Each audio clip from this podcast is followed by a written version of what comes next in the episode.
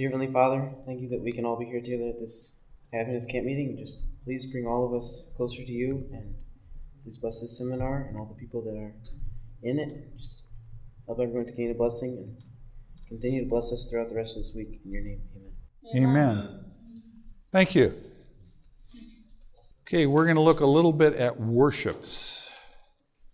The heart of every Christian is a relationship.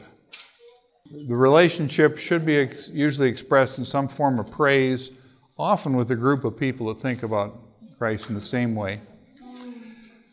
We usually call it worship because it centers around a person's need to be alive and dynamic. Hopefully, this isn't what you find in your worship service. Oh, wow.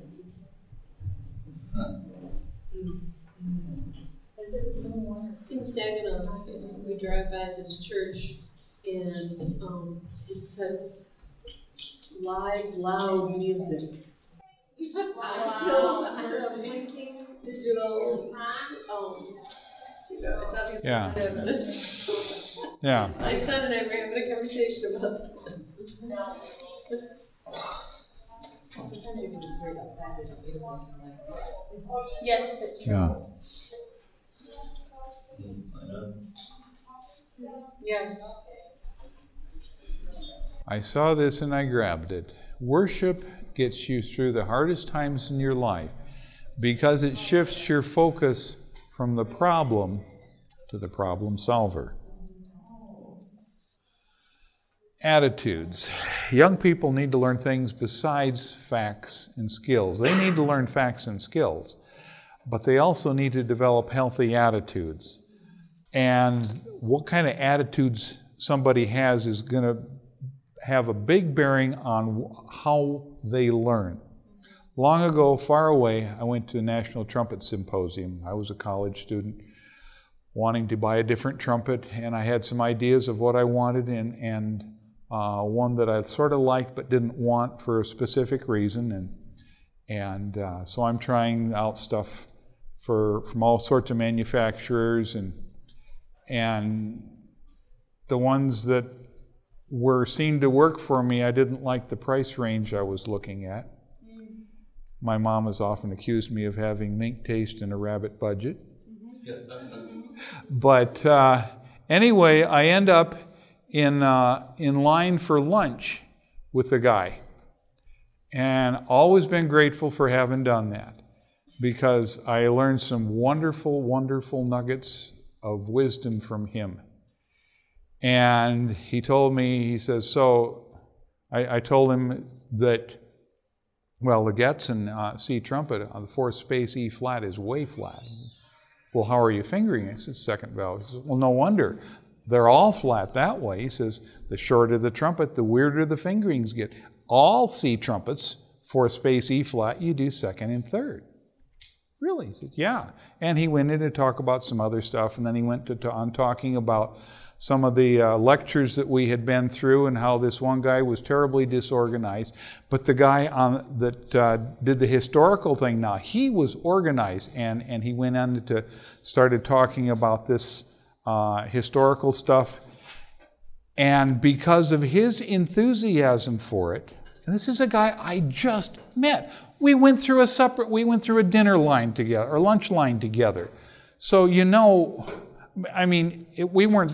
It wasn't as long as as what I spent today in line. Okay, so this wasn't an, this was not an extended period of time, but in the short time we had together, he impressed me as someone who was friendly, very, very, very knowledgeable, someone that had answers to questions that I had, and he liked music history. So I somehow got interested in music history, which I really hadn't been up until that time.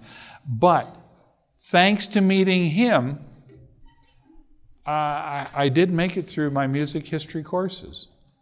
Uh, now, I never saw him after that. Don't know his name, but he. What did he give me? And, and what did I catch from him? I caught an attitude toward music history. And part of what we need to give our kids is good attitudes toward worship. Attitudes in some areas are not taught. We can try and teach them. You don't really, but rarely are you successful in teaching an attitude. I think you most often they're caught. That's been my experience.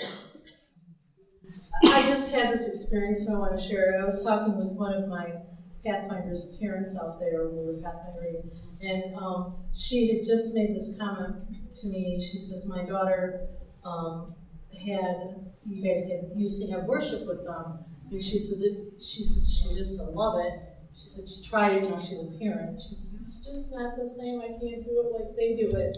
But it's about, it's about attitude, like you said, totally, and making it exciting for them.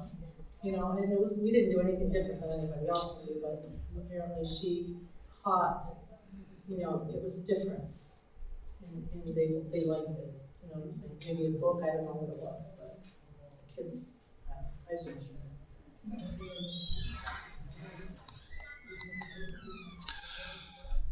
Nobody can really be forced to learn anything if they don't want to. Uh, even if people learn and discover important things, uh, if you don't have the right attitude, you're probably not going to hang on to it and develop the attitudes you need. Here, a mom is counseling her daughter as they go into church service. Pay close attention, you can't rewind. Vocational choices are largely dependent on attitudes and uh, application of ideas in large measure depend on positive attitudes. I've recently heard an interview with Mike Rowe. How many of you know who Mike Rowe was? Discovery Channel, Dirty Jobs. Okay? And part of what he's working on today is changing the attitude of people toward working with their hands. Because we're starting to have a shortage of people willing to work with their hands. For decades, people have basically been told you need to go to school, you need to you need to go through high school and do well there so you can go get into a good college, so you can get a good job, so you can work at a desk and, and earn lots of money. And um, that works for some people. And for a lot of other people, it doesn't work that well. Um, I personally do better working with my hands. Okay? Uh, I remember hearing uh, a guy that I looked up to a bit in, in, in another situation. I, I remember hearing him on the phone catching up with, with somebody from, a, from a, academy days that he hadn't seen for 30 years. And he says, you know, you know, so what are you doing? He says, yeah, I, yeah, I went to school and got all that stuff, but now I'm using the gifts that the Lord gave me, and I'm working with my hands. And, you know, that was a really, really accurate and nice attitude. My dad's a pusher for higher education. My youngest brother is a simple farm boy. And so they had to come to a compromise. My brother wanted to run a farm. My dad's like, you have to go to college. Came to a compromise. My brother went to get a two year degree in agriculture. Mm-hmm. So he has, you know, more knowledge about what he wants to do, but he's still a simple farm boy. So, you know. yeah. Mm-hmm. Yeah. Mm-hmm. We want our kids to develop positive attitudes toward worship.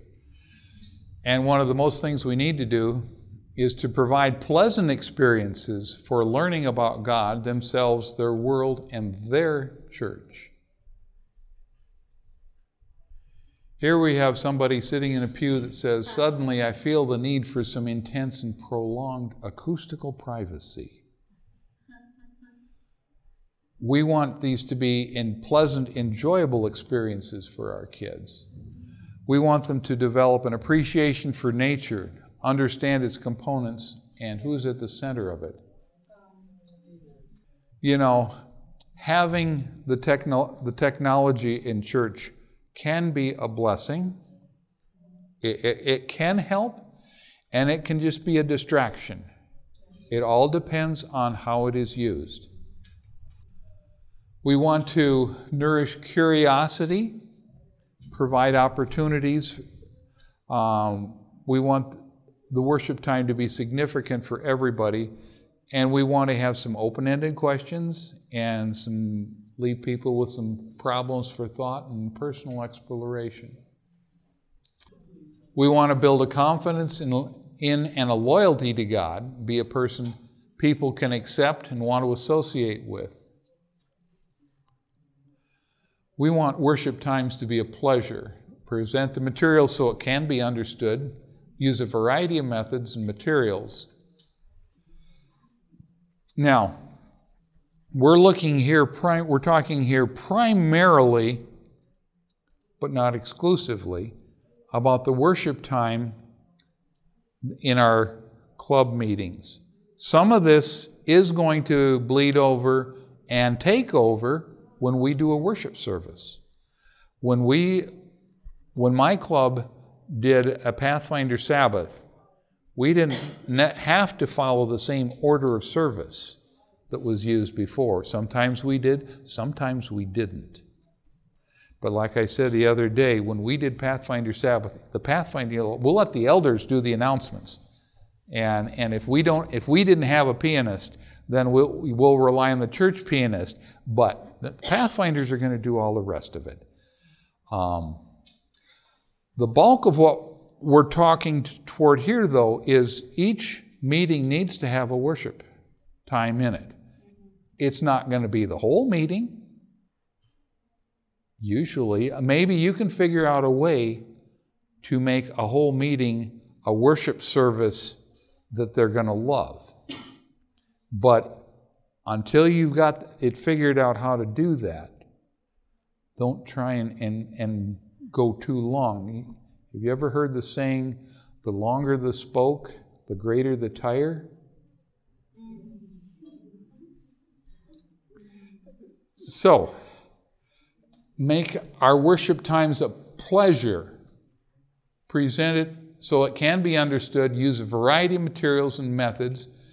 And if you're using a variety of materials and methods that provide student participation in discovery and discussion, all of a sudden it's not all about a long spoke. We want to nourish respect for worship times, stress the times and things the participants involve themselves in, and we don't want to be punishing or humiliating them in a worship setting. Once in a while, we, you might need to pull somebody out uh, and take them out for a private talk, but you do not punish or humiliate in a worship setting. Worship can offer unique opportunities for creative and original thinking. It should center on a relationship. How do we build relationships with our kids? How do we do that? Talk about things that they're interested in. Ask them questions. Spend time with them outside of church. Observing. Okay. How now? I'm going to pick on you because I know you can handle it. You, uh, when we worked together, you were single. You are not now. And there's a big smile on your face. So, apparently, between then and now, you got to know somebody. How did that happen? Did it happen all at once? No. Gradually? Pretty. okay. Okay. So. We talked. We saw each other outside of church, even though we met at church, and we asked each other lots of questions and did a lot of talking. Okay. and doing things together. Doing things together. Okay. So, you've been married how long? Almost five years. So, so after you got married, you stopped doing that stuff, right? No? We have dates every week. You do, you do? Do you still talk to each other? Not during camp meeting. and why don't you talk? Is this because you've taken a vow of silence toward the other during camp meeting? My husband works for the Michigan Conference. Ah, so is it is it for lack of opportunity that you don't? Yeah, well, yeah, this is working. Okay, so it so it's for lack of opportunity that you don't. But as are are you continue? I'm and I'm really going out on a limb here. Do you conti- do you plan on staying married to him? But till Jesus comes. Amen. Okay. So, do you expect your relationship to grow? So, by kind of do keep on doing these things that that worked for you. Now, isn't that really what we need to do with our God? Now, you commented that that the, as the relationship developed, part of it developed quite rapidly. Can that happen with our Lord? Mm-hmm. Okay? Ready. Ready. Okay, so we're being ready and open. So we need to set the stage help our kids to be ready and open. How many of you play golf? Okay. So, okay, we have one hand that goes up. I have played it a few times. The summer after I graduated from the academy, my best friend from high school took me out to the local nine-hole calls course. He had he had a member. He and his brother both had a membership there, so I used his brother's clubs, and he had could have so many guests a season, so I was one. And he explained the game to me. And before, I just knew you hit the little ball and, and it's supposed to end up in a hole, but he explained all kinds of stuff about it. And I discovered that for me, I think I've already told you I'm rather athletically declined. But I discovered that on a par three course, or any, any you take par, that's what a good golfer will get it to, how many, how many times they have to hit it. So if you take par and you cube it, then I'm within sight of it. Okay? And uh, 10 years later, my, my wife's younger brother uh, graduated from academy. And again, I end up on a nine hole course. And I just, and you know that 10 years off, now we only need to square it. And I'm within sight of it.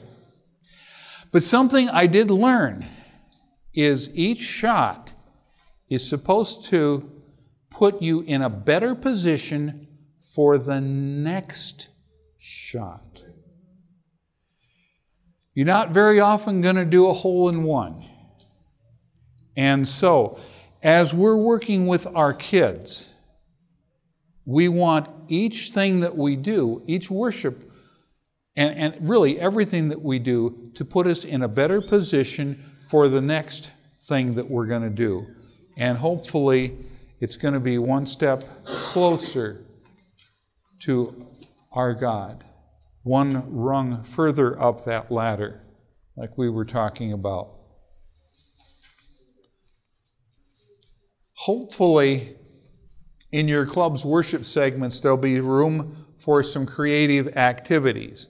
Now, I will be the first to say there are times where you don't have time for a long, extended creative worship. That this is just one of the facts of life. And there are also times when you might have something lined up and something falls through. And so, I'm going to give you a very, very simple, non optimal, but functional backup plan. Okay? Find a daily worship book, preferably nature related, and you look up whatever day it is. You are not trying to go through the whole book with these kids, okay? But whatever today's date is, that one can work because they're each a standalone worship. Okay? We will get to a few resources, I believe, um, but right now I'm just talking about a backup plan. That to have a backup plan, and I always had a briefcase that I took that had assorted stuff that I needed for Pathfinders, and that lived in there, um, along with my drill manual and some other stuff. But uh, you need to have something. Hopefully, you will have room in most of your worship segments for some creative activities. Now, here's somebody with an illustration that uses a lot of cliches. Bob, I didn't realize you pushed the envelope, raised the bar, and thought outside the box. Out of the loop, huh, Frank? A lot of cliches there. okay. Now, if we only give our kids facts and rules in worship, are we going to get a lot of creative thinking? No. No. If teachers think there's only one way to solve a problem, then guess what? They're not going to have a lot of incentive to be creative. This would be a good thing for a woodworking class to figure out how to make. Um, I remember years ago, I had boys that were two boys that were junior age, and we needed a new junior leader. And so I decided, okay, if I'm going to be a junior leader, I haven't been in a junior department for a long time. I want to see what one looks like, and I don't want to look at the one here. I want so I went off 20 miles to the big city, and. Uh, to see what the, to see what happened there, and met, met the teacher. And lo and behold, we actually knew each other from days days before. And he I told him what I was up. to. Yeah, come on in, and and he told me a little bit about his philosophy. And um, I was fascinated. Um, he said he didn't want to do anything for his kids that they could do for themselves. Uh, one of that, one of his kids was in charge of the song service. One was in charge of, of the mission story, one was in charge of, of prayer. Uh, uh, all of this kind of stuff uh, they did because they weren't in primary anymore, they were juniors. Gave them something to live up to. And uh, then he did the, there was a main lesson for each day, and then there, they broke up into two or three classes. And I was fascinated in the classes. One of the exercises there was uh, there were some objects to be manipulated to, um, and the, the purpose was to show that there's more than one way to do this. And in the teacher's helps, it showed how you can fit it all together so that it all worked. Guess what? Some of the kids hadn't seen that, and they figured out a totally different way to put it together. And the guy that was teaching the thing on being open to new stuff, he had to rearrange it so it was right. Oh well. But uh, now, I learned there's a hazard when you teach kids that are junior age to be able to do the mission story and the scripture reading and all this kind of stuff. Because all I, I had six kids in my class, and all, and, and this is a small church where most of the folk weren't travelers, so everybody's there every week. And all of a sudden, I'm having problems with my kids in the class because the adult class has pulled them in to do mission story or scripture because they're having trouble getting the adults to do it and they found out kids can do it. So, really, that was a good problem. It was, it was tough to keep my program going, but was it good for the kids to get up in front of the adults?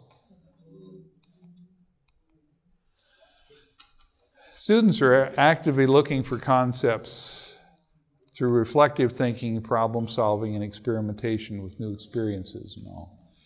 Neat reflection there in that picture. So we want our kids to, we want to encourage them to ask questions, discuss different opinion, propose new ideas with their classmates. We want them to give reasons for answers, statements, methods, and rules so that they'll know the why and the how of what they believe. Here's someone learning one of the facts of life. Algebra class will be important to you later in life because there's going to be a test six weeks from now. I think that goes really well with one of the ones you said on the other side with nourishing respect for worship times. Um, and then also the um, making it, oh, maybe it's on this side, making it um, applicable to the present. I work with early teens, and one of the things that um, I find they have trouble doing at that age is translating what the Bible says to what that means for them. Like I ask them to tell me, or to put this verse in your own words, and that translation does not happen easily. No. Um, but it does, and then we go through and take apart a verse. What does this word mean? What does that word mean? What does this word mean? And then they're able to do it. They put it together like a puzzle. But that's very, very important at this age of Pathfinders to have them apply it. Because I know that when I went through school, they taught me all the things about the sanctuary, but I didn't know why it was important. I just knew the fact, like you said, the facts of it. Mm-hmm. And then now as an adult, I'm starting to understand that it would have been great if I had gotten that application as well as just the facts. Yeah. And speaking to this, based on personal experience, sometimes readiness has, has everything to do with it. And, and there are some concepts that I have to hear over and over and over before all of a sudden I will figure out what they're about. But we do need to try to find ways to help them to not be reflectors of other people's statements. We need to help them learn to think for themselves and to see that if we do this, what will happen? And sometimes that is just as simple as saying, so if we do if, if we do this, what's going to happen? And then you just wait. And and let and, and try and draw it out of them. And sometimes, depending on what it is, maybe they can do it easily, and maybe they're going to have to really struggle with it. And if they're really struggling, okay, you're going to ha- might need to break it down, like you say. So, what is this part? Okay, so what's this? So, when we put these together, what happened? Does it make any difference which order we put them in? Um, yeah. Now, does this speed up the process for us?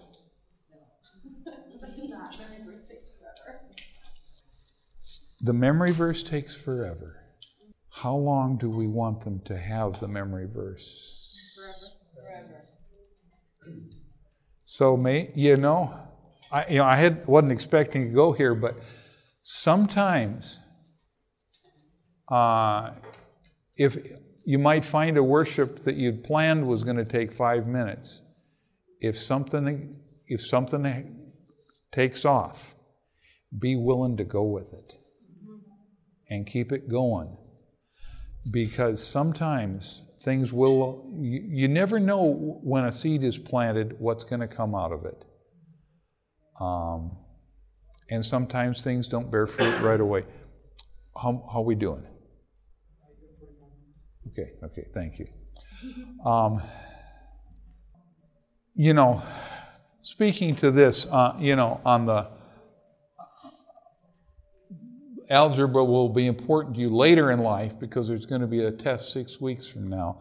And when he said later in life, he probably wasn't. He wasn't thinking six weeks. Right. Kid wasn't thinking.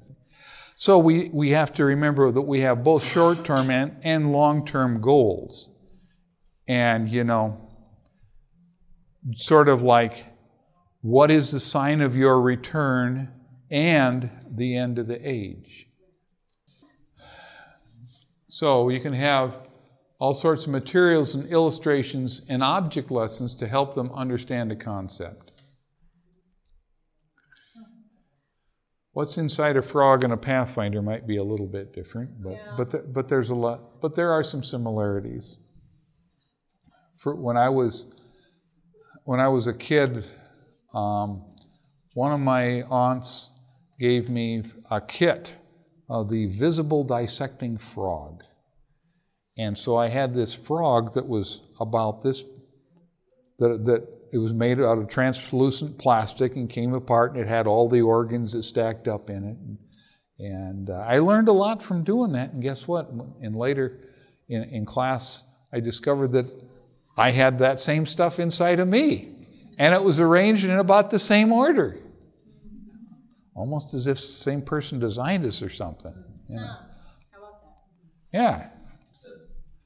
Wow. Some of our kids never seem to get very enthusiastic. That's just how it is. But at, at the same token, I remember remember I told you about the one PE teacher, a class that taught a social studies class that's tried to convince us that uh, in England the classrooms were kept at 58 degrees because it kept people alert and they, they learned so much.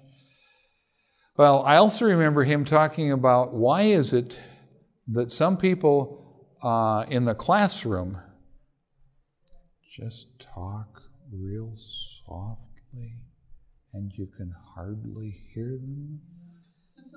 But when you're playing dodgeball, over here, over here, come on, come on, come on, you know, can be totally different. Well, you know, different parts of life, people are going to react differently. And remember, we were talking about the different learning styles. I know exactly who he was talking about. And everybody in the class knew he was talking about Larry. And Larry was really good physically. He was he was a good natural athlete. Looking back, I think he also had dyslexia. And nobody in my little town had heard of dyslexia. Worship can happen in many places and occasions within a total club program. Sometimes you may want to do something different, unique, and special. I personally have never seen a worship that involved pizza, but I don't see any reason why you can't have worship before pizza. So when it says doing something different, unique, special, and making it fun, is it going to be easy every time? So is our goal to have worship be fun? That's a really good question. Is our goal for worship to be fun? It depends on what fun you're talking about. Right. It should be educational and entertaining. Not Not entertaining. Engaging is the word. Yeah. Keep. You, you gotta reach the kids at their level. Pertinent. Right. at bottom line. What they're dealing with. Mm-hmm. Because that's something that we struggle with here at the academy too, is that the kids feel bored if something isn't fun because they're constantly entertained and stimulated. Right. So then when they come to worship, anything that has to do with God is like, it's not my spinner, it's not my phone, it's not my whatever. Their brains are so overstimulated that there's no be still and know that I am God. There's no room for God and all of that um, thing. And I know that that's why a lot of people feel like they have to make worship fun so kids will be engaged. But you, you had in your thing here too, nourish respect for worship times. You know, that thing that comes from when you're a young child and your parents say, you know, we fold our hands and we kneel because we want to respect God, because He's the creator of the universe, and that awe of Him, that reverence. Um, I think so much of that is being is falling by the wayside because we're concerned about entertaining, entertaining our kids. Not that we shouldn't engage, you know, make Mhm. it interesting per se, but the fun aspect is the part I'm struggling with. And rightly so. And thank you for bringing it up. I really do appreciate it. Can worship be fun sometimes? Is it going to be fun all the time? To them, it may not be. And you just touched on, on a very crucial point. What is fun for one person isn't necessarily fun for somebody else. Going back to my previous story, when Larry was involved in doing all that athletic stuff, Dave, who's naturally athletically declined, wasn't having as much fun as Larry was. Okay? And so we, we have different gifts. And know up front that as you plan worships, that you probably are not going to have one worship that hits every kid. It's not likely to happen. There are some that are going to get one here, sometimes over here, sometimes there, sometimes a bigger bunch, sometimes a smaller bunch. That's how it is. Will it, can it all, should it always be f- fun? If it is always all fun, is it really worship? Because who is it about? So let's let's look at our Bibles here a little bit in our general overview. Did everybody always have fun? They didn't. You don't think that being out in the wilderness, getting free food all the time, and, and having having uh, air air conditioning by day and central heat at night, you don't think that was fun? wanted to quit. I had fun most of the time. I can't think of a time I didn't have fun, but that's okay. I can't think of the time I didn't. Yeah. That has to do with the attitude thing again. Yeah. That, that is very So. And- attitude, teaching the attitude of, of, of what worship really is, it's not about me, and it's about Him, and how can I please God, I think is part of, part of that.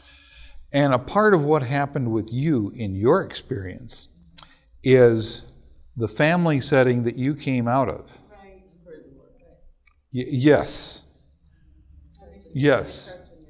Because you came out of, a, you grew up in a family that, that strongly believed in Pathfinders, with your, both your parents having been leaders and ardent supporters of it uh, and involved with it, and involved in your church and helping you be involved, and they were modeling good worship behavior. Um,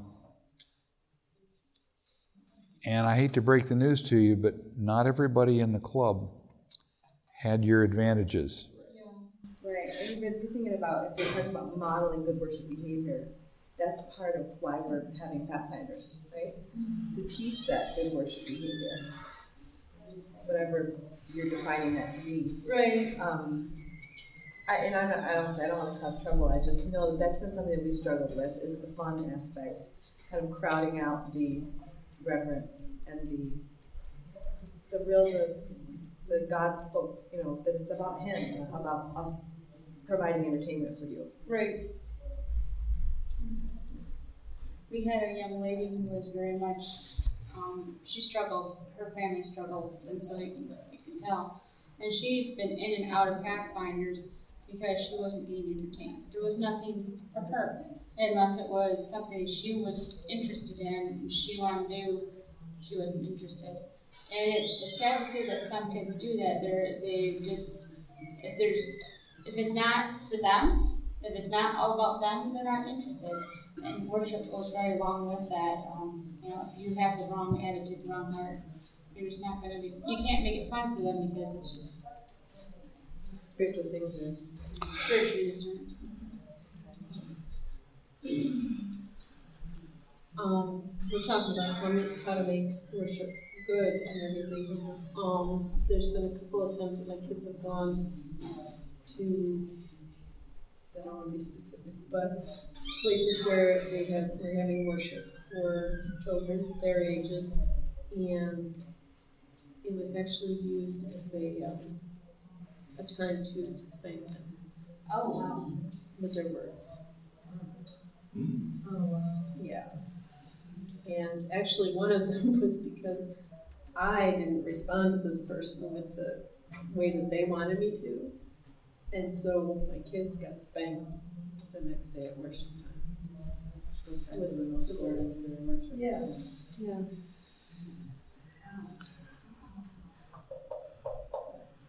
It's, it is hard with, uh, children that are so plugged in. I, I, this year, my job was to basically babysit the adventure age kids so that the parents of the Pathfinders would let their kids go there. Um, cause they didn't wanna make two trips to the school to pick them up. So I had four boys, three of them never do video games or watch movies and TV and stuff. And one of them was all about, have you ever seen the Disney film this? And oh, I just love this video game and everything. And that's all he talked about all the way to my house. And then a half an hour later, you know, they all go out to play. And a half an hour later, that boy would be in, what you making for dinner? Mm-hmm. I'm bored. Mm-hmm. Where's the cat? You know, and it was like I had to keep him entertained because he wasn't interested in nature and what the other boys were climbing trees and you know. Satan's way of distracting children. Look at Jesus' method of teaching, you know, he taught in parables Yeah. and application. I think of uh, Craig Harris when he comes out and does, you know, the messenger and so forth. And he does say the Pathfinders. He usually tells some kind of interesting story Mm-hmm. and then it's spiritual application. Now, Tom Hubbard was our pastor, and uh, Tom always kind of told an interesting story, personal story, something caught people's attention. It was not really, it wasn't boring, but at least enough to, okay. And they kept it simple. Pastor Howard was our pastor. Love Pastor Howard. I mean, you know, one-on-one intellectual, I mean, I like that stuff and so forth. And I, I'll say it, okay? Had, uh, someone came into church and Mark was way, way up there. Yeah. I mean, if, you, if you're into if you're into spiritual things and, and you know, highlight and so forth, you know, she shook his hand and said, "I didn't understand what he said." That was just somebody we invited to church and Yeah, you know, I mean, his lecture would have been good in a meeting like this, a camp meeting, but church, you gotta keep it simple. You know, tell a story, usually tell parables, catch your attention, make a spiritual application, spiritual application, so that's, I think that's one way to make worship meaningful. Thing you said earlier. You know, sometimes, you know, among the things that, that we've touched on here is where are you doing it? And, so, and, and this isn't something that you can do for a lot of your meetings. But when you can, go outside somewhere and do something based on something that's there.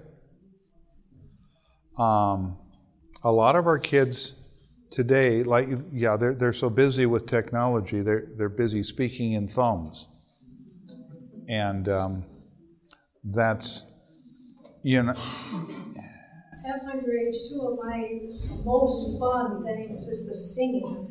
I just, we love the singing. We would sing at the top of our lungs. And finding Bible texts. I thought that was great fun. We loved it. All of us tried to find that Bible text quicker.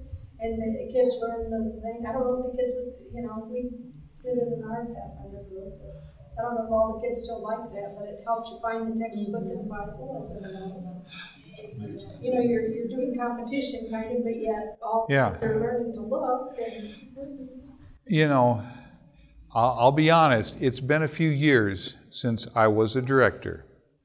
You were probably among the last that I had. At that time, kids still had fun with sword drills.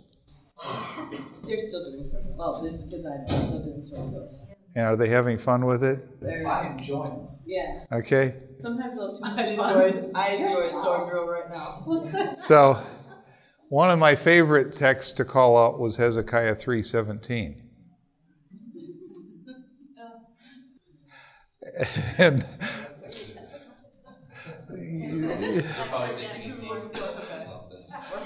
and uh, so, so, just so that you know, the correct response, if, if this is your sword, and, and you know, they say, draw your swords, and you say Hezekiah 3.17, you know, when you find it, you step forward, the, the correct response is, because there is no book of Hezekiah, much less chapter 3, verse 17. But, you know, now, when, in doing sword drills, I enjoyed sending them to specific texts. And, and uh, sometimes I would mix it up. Give me some, I want one of the books of Moses. Okay, we're down to five books. That opens it up quite a bit. I want something in poetry. I want something in history. Now I want history in the New Testament. I want something in prophecy. I want a promise. And those sometimes took a little longer. I want something about the Messiah coming the first time. I want a text on the second coming. And uh, they still had fun. But that, but that, that isn't where you start them. You start them out just going for the book. You know, if you got friends, they're, well, they're supposed to learn the Old Testament, so let's keep it down to the Old Testament, but let's make sure that they can find the minor prophets. And which ones are the major prophets, and, and which are the books of poetry. You know, you know. You know Back on the subject we were talking about, um, trying to make worship, you know, fun, but yet still um, spiritual. We've had a lot of good luck with having our TLTs now with worship because they can sometimes, and it's particularly we notice it like at the campouts when we put the TLTs, when we have just our club campout, not the big one because there's no time for the big ones. Um, they come up with some really unique ways of doing it. They get the kids going and they're active. So if you've got a good group of TLTs, have them help And we out. look up to them too. And they do. Really, the kids look up to those TLTs. I don't know who came up with the TLT program, the, the, the human that came up with it. But uh, I'm pretty sure I know where the general idea came from. And uh, where it's used properly, it's a wonderful blessing to all the kids. Um, because they come up with ideas that, that some of us older folks never can. And they have perspectives on things that, that are different. Their experiences are different. Um, but Leanne, I have to thank you or, for bringing up the idea of fun. Sometimes worship can be fun, but not all of life is fun. And to expect all of worships to be fun is very unrealistic, I think. I think it's very un but we need to talk about it. And it should not be painful in the sense of I am being singled out for something that I did and I am being punished. We should not have any pain like that. If we feel any pain, that should be the result of the Holy Spirit's work, mm-hmm. not ours. Um, you know what I'm saying. Um, I am not in. I I have no idea. The guy. Okay, so you asked me where did where did I get where did I get my slide? That where did I get whatever slide it was? The bulk of these presentations I got from David Jones. You might remember David Jones. Um, he he uh, when I first moved to Michigan 21 years ago, he was head of the uh, Lansing Capitals Junior Club and he also was interested in teaching classes at workshops and stuff. And he was the, the leader of the club there for a while, and um, two of my kids were in it. And then, as you might, some of you re- remember, I ended up starting a club in St. John's. And um, then uh, he ended up moving to Florida. I bumped into him at uh, a camporee at Oshkosh. And uh, we were, it was after uh, a big worship Sabbath afternoon or something. And um, except it couldn't have, it had to have been earlier, earlier in the week than Sabbath. Anyway, there, there'd been a big gathering, and so we're working back, and we bump into each other. And um, so, in passing, he commented that he'd put together PowerPoint presentations for all of the PLA seminars. And I had taught a couple of the PLA seminars, and, and with the supervision of a couple of my kids, I had struggled to put together PowerPoints. I really had no, not a lot of understanding of, of, how that worked, being rather technologically challenged. But I had kids that, that could that could supervise me, so I didn't damage anything. And so, in the back of my head, I'm thinking to myself, "Boy, I wonder how I can get a copy of those." And uh, that's a that's a good. So later on in the day, Dave and his wife Deb stopped by the club tent and we're talking. And so I asked him, you know, so what club are you with? Well, he's not really with a club now, he's just doing training.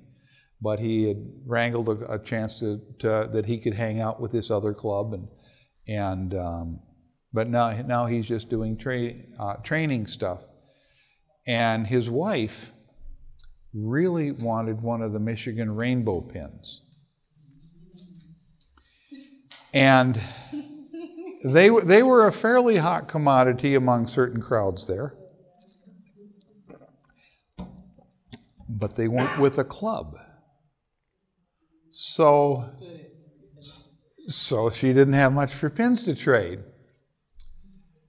And some of my kids, um, I, I ended up, I was at that point, I was directing a club and an area coordinator. So I actually had two different pins.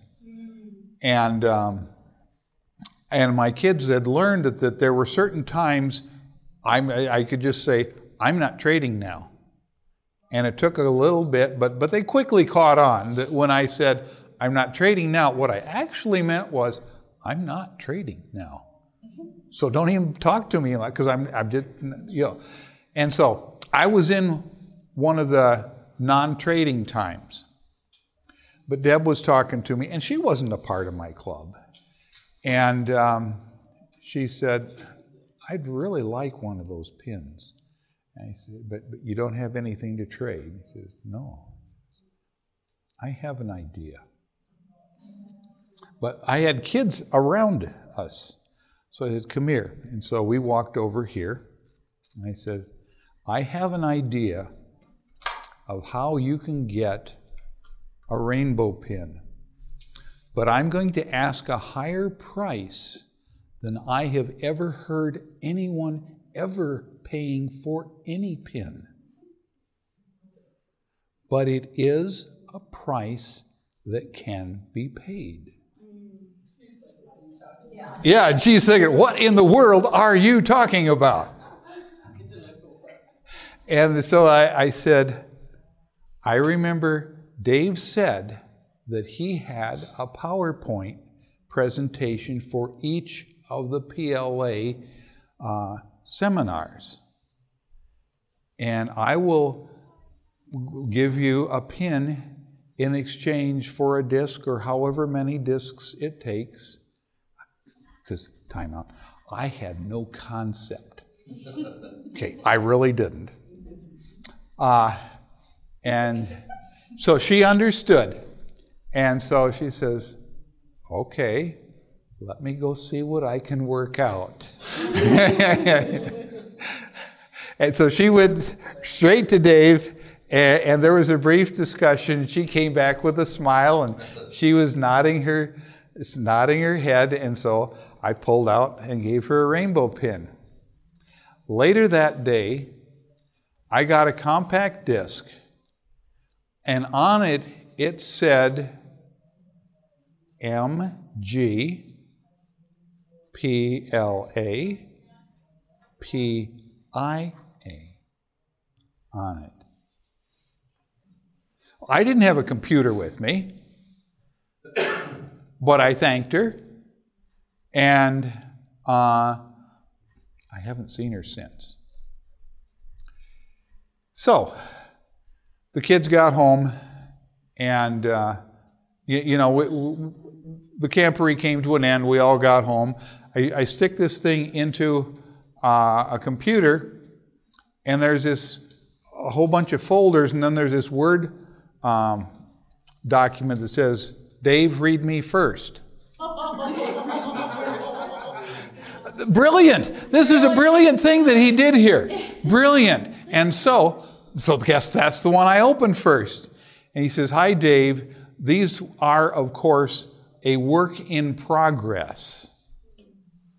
Uh, and he says the the and, and anyway, that is where I got them. And lo and behold, the MG stood for Master Guide. PLA is Pathfinder Leadership Award. And then there was also PIA, Pathfinder Instructor Award. Okay? And in the North American division, PLA and PIA have been sort of replaced by the AYMT, uh, Adventist Youth Training uh, Materials. But that's where I got a lot. Of, I've stuck a few other things in here. Now, this particular slide, I look at that, the hats, and then, and I think Shakey's Pizza. You know, that, that's, that's what comes to my mind. And I don't think of worship. But you know what? That slide sometimes can be a wonderful stimulus for discussion about what worship, what do we want our worship to look like? Are there some things that we really, really, really don't want to bring into worships? I think there are some things that we that to me aren't really compatible with worship. This isn't the t- you know, I'm not saying we can't tie knots during worship because it can be part of an object lesson. And object lessons are wonderful. Object lessons are wonderful because they go into another part of the mind and they sometimes tend to stay. Yes. Yeah. And that can be a way of what you were saying where they have trouble getting the printed word to into their lives. How do we relate to that? Now, knots don't work with a lot of scripture. You know, you're going to have to really work to find us how to get knots into some scriptures. But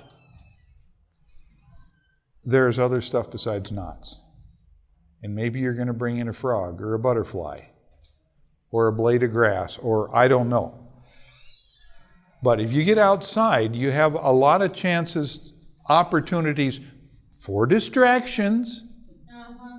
I, I mean, I'm going to call it the way it is. You have opportunities for a whole new world of distractions. But there's also some potentials. Let's see what else is on here. Accept the challenge of doing things differently.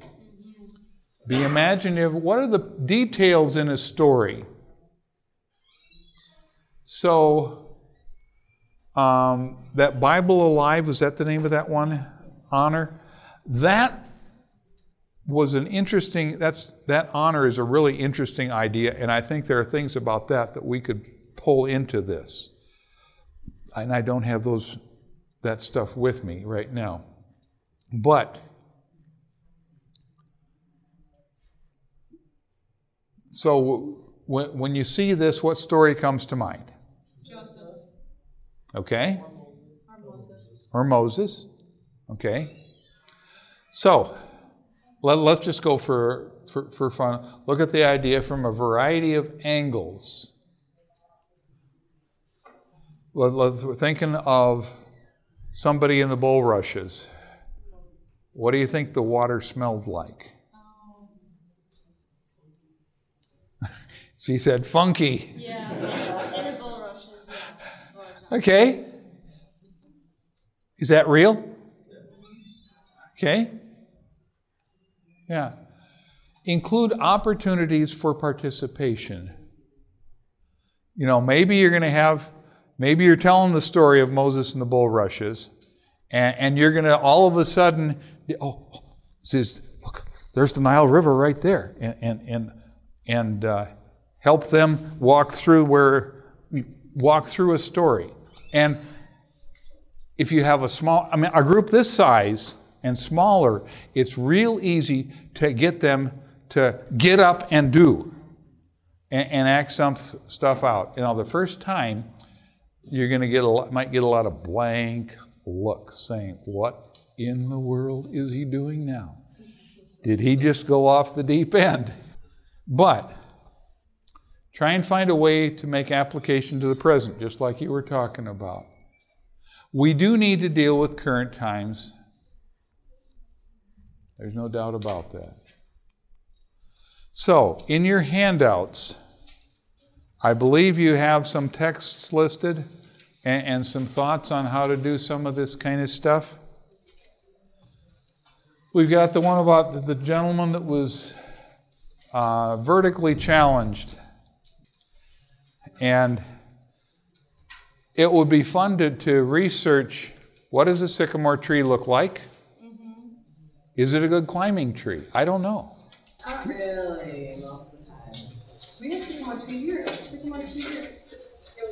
Sycamore trees here. They have kind of that spotted mottled bark. Okay. Do, do we have branches near the ground? Um, not all. Depends on how it's landscaped, they're trying to. Okay. Brown wire, they're sycamores, but they're landscape seed. Which is, what was a sycamore tree back then? It Right. be, it could have been, to- it could have been different. Or maybe it was a smaller sycamore tree, because all the ones I've seen are huge. Huge, um, Yeah, I think, yeah, that'd be a good opening for kids. How do you get up there? yeah, because it's not easy, it's not even rough bark, like, it's like kind of smooth and slippery. Banana climbers climb those trees very well. They have a way that Maybe he just climbed up on the people in a bomb. There you go. If you had a sycamore tree for them to actually try, that would be, I think, the most, the most fun or um, explanatory, yeah. Okay. See if they can shimmy up something. I'm curious. How many of you that, that, that's good too. How many of you, when you were kids, spent a lot of time climbing trees? And I have to have my hand. Oh, uh, we're, we are family. We are family. tree here on campus, out by the girls' dorm, that we used to climb every Sabbath. I mean, it was, it was like you could sit up and, and I you still see kids climbing that tree now. It's huge, a huge maple tree that's low to the ground, your branches low to the ground. okay. Sometimes at camp meeting, they put the little swings in those Oh, yeah, branches and yeah. swing. I did my little granddaughter when she was Or the really hammocks. So, here are some of the resources. Uh, I think this is in your handouts that Advent Source has. Sabbath blast. We've come across some questionable activities in that one. Oh, yeah? We actually have that one. Well, any of any of the activities, when you you, you need to look through it and say, is this going to work for us with the resou- in, in our situation with the resources that we have? And there are some there are some things you're going to look at and say, this is never going to work for me. Okay, so now you don't you've successfully found something you're not going to look at again. And so you- you're going to move on. Um, do you have these in your slides, in your handouts? Okay, I'm sorry. Um, but this is all stuff that's available from Advent Source. So, um, and like I said, there's if you go to their website, there's a lot of their stuff you can't see until you sign in with your account. So you want to always be able to sign in. So in your portfolio, somewhere have a spot where you've got your account name and whatever sign-in information you need. For no, for for for Advent Source.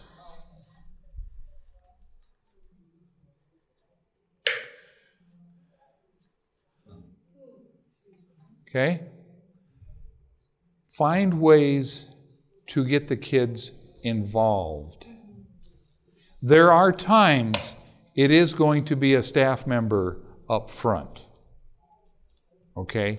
And that's it, because there are times you have to do it and do it very quickly because you don't have a lot of time.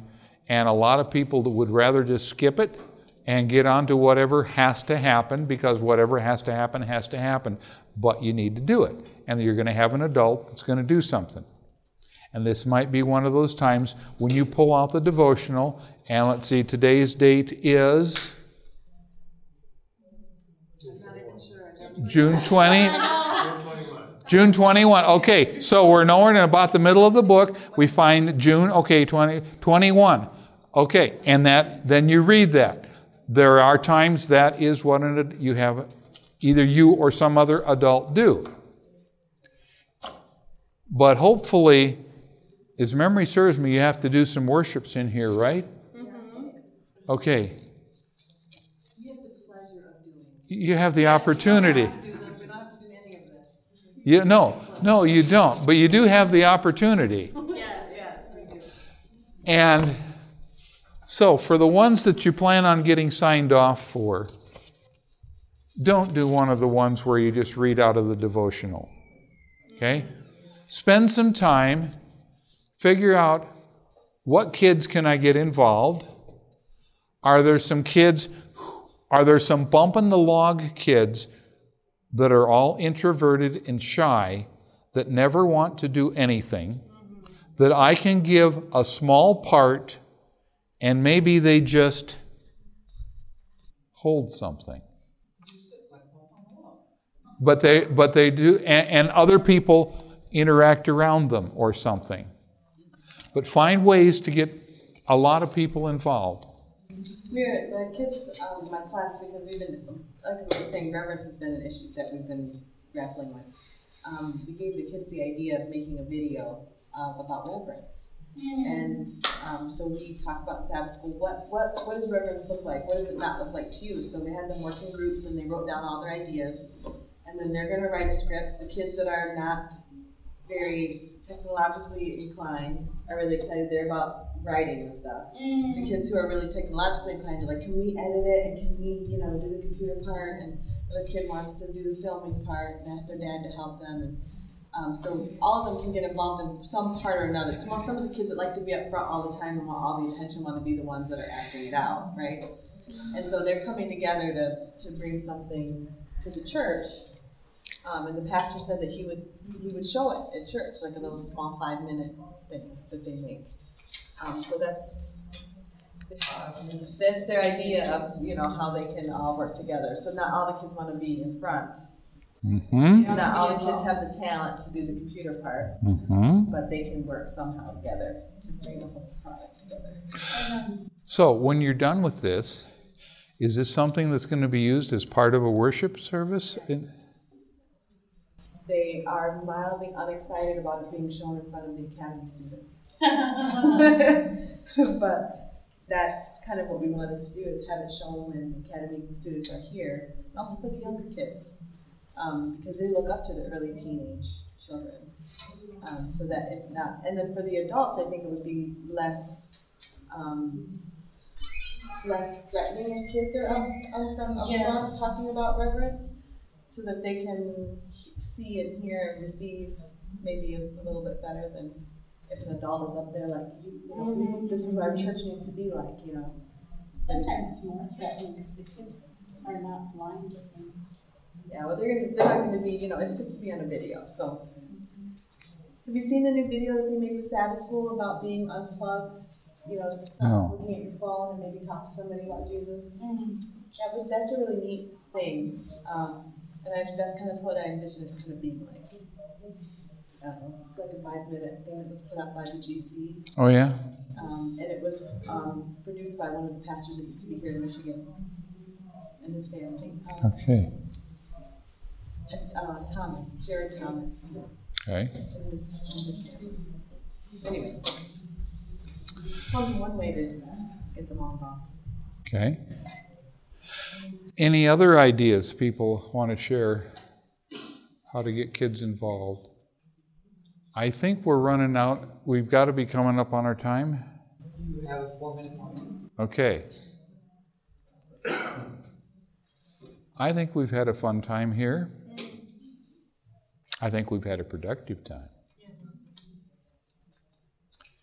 And I thank you for sharing your thoughts and ideas and yourselves. No, I was just gonna say one thing, we have no idea what these kids are listening to, you know, when we're talking or somebody's doing worship. But we know that seeds are being planted. Yeah. That Yes. the Holy Spirit's gonna develop, and we, we may not see the results of the, you know, that year during the Pathfinders, but kids are listening. And, and so, uh, that's just the way I approach it, that I, I know that they may not hear everything I say, but I know they are hearing some of the stuff. And I leave that up to the Holy Spirit to develop what, it, I, I don't know specifically what these kids need. I mean, I have a good idea, but the Holy Spirit knows for Yeah. sure. Let me tell you about a very unique worship service I experienced in the Lansing Church a number of years ago. We had, and I can never keep track of it's an associate or an assistant pastor. What? I can't keep track of the title, but it wasn't the main guy, it was the other guy. Okay? Okay? And this was his, I'm going to call it his sunset posting. And right after this, he retired. But one of the, he got up this one time, and he was a wonderful guy for many things. He was not a great pulpiteer. Get up for the preachment, this was not his forte. He was really good at the interpersonal stuff, you know, and visiting the sick and, and doing Bible studies and all this kind of stuff. That was, he was really good at that stuff. The upfront stuff, not so good. But he had a fabulous worship service this one Sabbath, unlike any of ever. I mean, we did all the normal stuff, okay, all the normal stuff. Came time for him to get up here and say what he had to say. This was planned ahead of time. He had two people with handheld mics. The PA people had been clued in. And he gave a short testimony, and our, it wasn't like your normal testimonies. This one, he got up and said, The first time I came into this church, and he pointed to somebody, and he told what they did and what it meant to him. And he thanked them in front of everybody. And he said, This is going to be a service of thanksgiving. We have many people here doing a lot of things that they never get thanked for. And this is a chance, this is an opportunity where you can thank somebody for something that you have seen them do. And there were a lot of people got up and talked about a lot of different things. It was, it was a neat service. It really was. With one exception, all of the young people, and I'm talking college age and below, with one exception, and there were like a half dozen, all of the young people that got up thanked their Pathfinder leaders.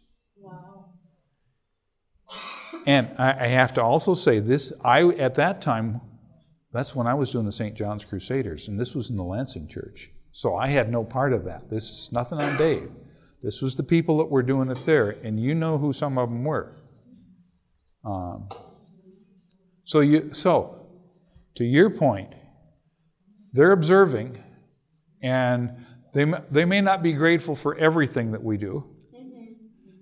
Then, but I have heard many stories of some kid who 20 years later calls up his Pathfinder counselor because he's got a problem and he doesn't know who else to talk to. So, be that person. We were talking about attitudes, transmitting attitudes, and, and even if you only remember from Pathfinders, keep the morning watch, do Linus Park, care for my body, keep the love mm-hmm. alive, be courteous and obedient, walk something. Even if you just remember that, it's a good basis to, you know, Yes. put your life on. Mm-hmm. Just those those simple things, Yeah. having that in your brain.